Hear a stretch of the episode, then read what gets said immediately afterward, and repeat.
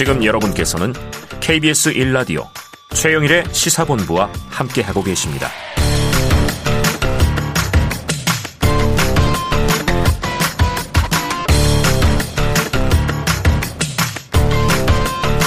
네, 시사본부 매일 이 시간 청취자분들께 드리는 깜짝 간식 선물이 있습니다. 오늘은 버섯 모자 초코과자 두 개씩 드리도록 하겠습니다.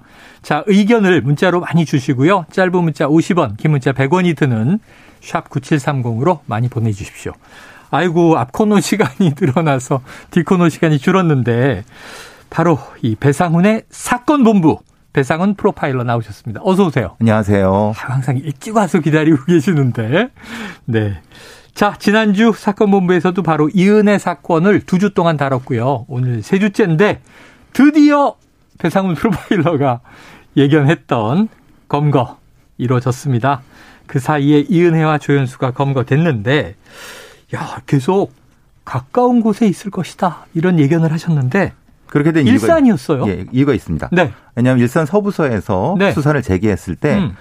경기 북부청에 프로파일러들이 심리 면담을 했을 가능성이 높고 아. 제가 그렇게 들었거든요. 예. 근데 그건 말씀을 드릴 수가 없었기 때문에 아, 그렇지, 그렇지. 근데. 네. 이은혜의 그 활동 반경에 고향이 들어가 있습니다. 아. 고향 일산이 들어가 있기 때문에 저는 그렇게 추정을 했었던 거고 당연히 네. 그 근처 어딜 거라는 생각. 제가 사는 곳에 한 세- 세정거장 됩니다. 근처시죠? 예, 예, 예, 예. 그래서 대충 그 정도일 거라는 생각을 했었어요. 이야, 예. 배상훈 프로파일러 바로 지척에 숨어 있었군요. 예, 깜짝 놀랐습니다.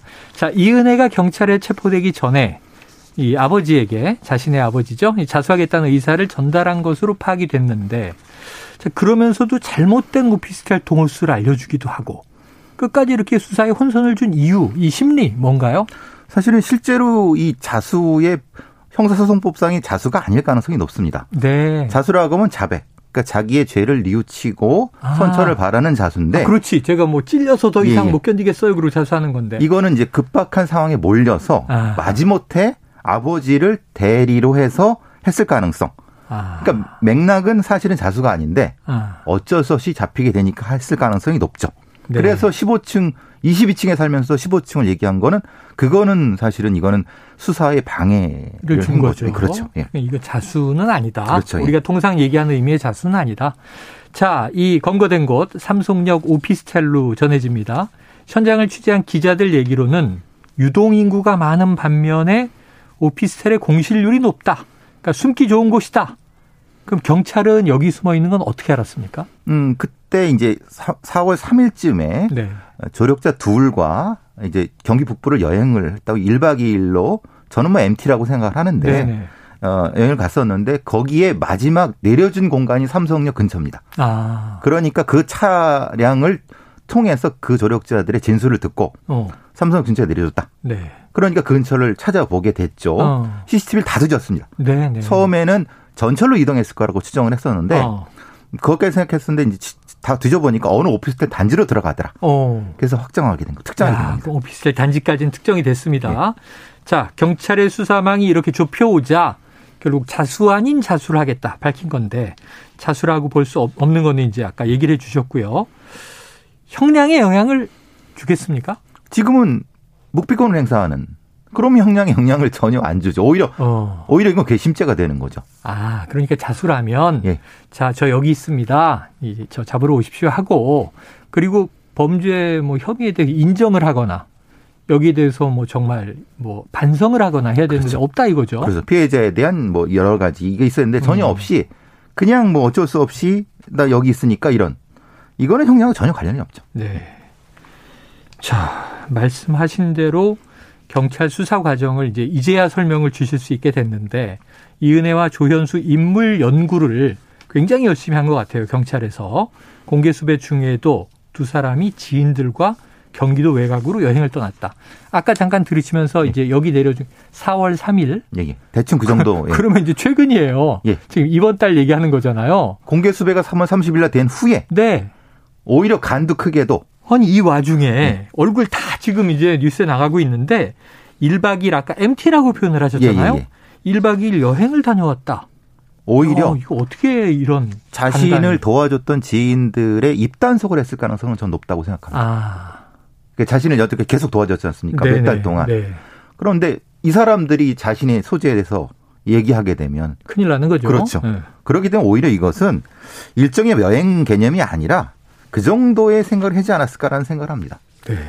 자, 그렇다면 이제 여행 당시 지인의 승용차를 이용해서 이동, 또 타인 명의 신용카드로 숙박업소를 결제.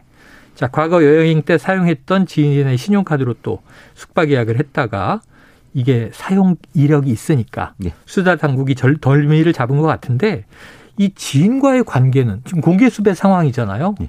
왜 이렇게 조력을 한 걸까요? 그러니까 그 자신이 지배력을 행사하는 지인에 대해서는 아. 상당 부분 이제 일종의 자기 마음대로 할 수 있다는 생각을 한 것 같습니다. 충성심을 요구하는 예. 관계다. 그런데 경찰이 이렇게 허술하지 않죠. 네. 왜냐하면 이 지인의 여러 카드라든가 행적은 어. 이미 추적하고 있었습니다. 아, 파악이 됐고. 그 3월 3일부터 공개 수배됐을 때그 네. 이후에는 금방 찾죠. 그 며칠이면 찾습니다. 자, 그럼 이 승용차와 신용카드를 빌려준 사람 처벌을 받나요? 형법 151조 네. 1항과 2항에 도, 범인 도피죄, 은닉죄가 있습니다. 예.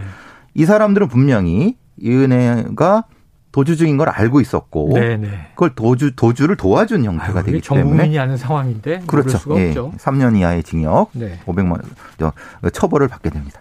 야, 이 도주 후에 이은혜와 조연수가 다 성형 수술을 시도한 정황이 드러났어요. 이거는 그냥 뭔가 완전히 숨겠다. 그렇죠. 그런 생각을 이전에 이제 행적과 흔적을 다 지우겠다. 예. 이런 심리입니까? 인천지검의 부장검사님도 전국을 돌아다니면서 뭔가를 했다고 이제 말씀을 하셨습니다. 네네네, 뭔가를 했다. 예, 예. 그러니까 이게 아마 성형수술이든 아니면 다른 제2의 은신처든 음. 계속 뭔가를 하려고 한, 한 수작, 한 것의 하나. 네. 일 것 같습니다. 그 중에 하나. 그렇죠. 예. 최대한 숨기 위한 여러 예. 가지 행위 중에 하나, 성형수술. 영화에나 나오는 줄 알았는데. 페이스 오프라는 영화가 있죠. 아, 그러게 말입니다. 자, 결국 두 사람 구속영장이 어제 발부가 됐습니다.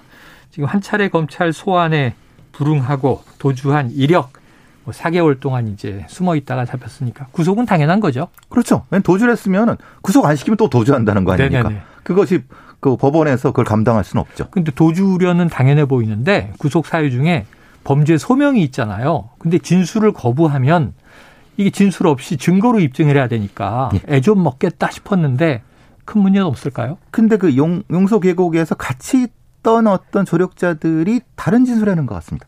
아. 이은혜한테 불리한 진술인 네, 것 같습니다. 네, 네. 지금 나오는 얘기는 떨어 그러니까 뛰어내리도록 강요했다. 이은혜가 네. 피해자를. 그러니까 그 진술을 봤을 땐 범죄 행위가 성립될 여지가 큰 거죠. 네, 그리고 다이빙을 한 이후에 네. 구조 노력 없었다. 네, 거기에만 구명의가 있었는데 네.